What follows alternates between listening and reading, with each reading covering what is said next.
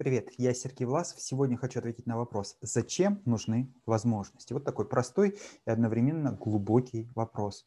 Для начала давайте определимся, что есть такое возможности. Пойдем от структуры, от структуры самого слова.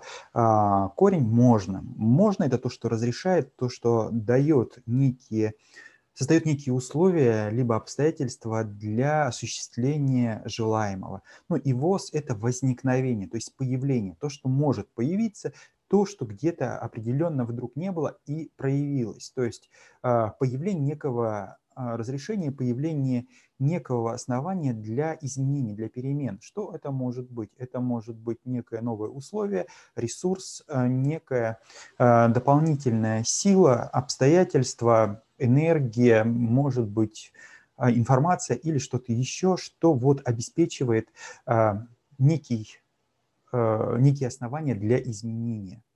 И э, зачем они нужны действительно? Зачем нужны? Ну, сразу же важно отметить, что если мы будем исходить из философской точки зрения, а, которую современная психология также поддерживает, э, человек – это система с переменным показателем. То есть в большинстве случаев это может быть открытая система, то есть э, система, на которую воздействуют внешние обстоятельства и ведут э, к неким изменениям.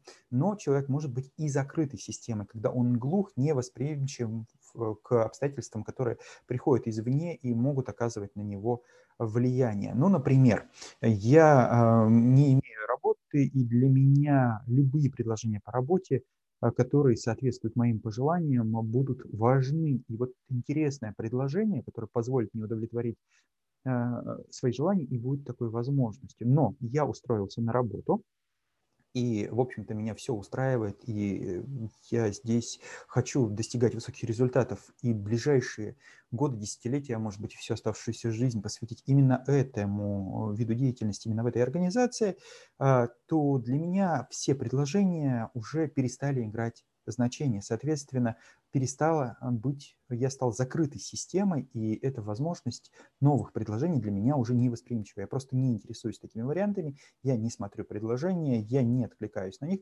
Соответственно, все, я закрытая система, и эта возможность для меня исчерпана. Но компания, в которой я проработал несколько лет, вдруг по каким-то причинам испытывает большие сложности. Она а, не имеет возможность больше выплачивать э, зарплату сотрудникам, что-то произошло, рынок поменялся, обстоятельства изменились, и компания начинает сокращать персонал.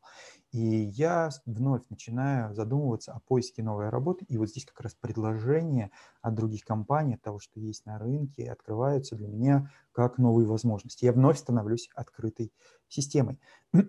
Соответственно, э, вот это обстоятельство, а, которое возникло в компании, а, ухудшение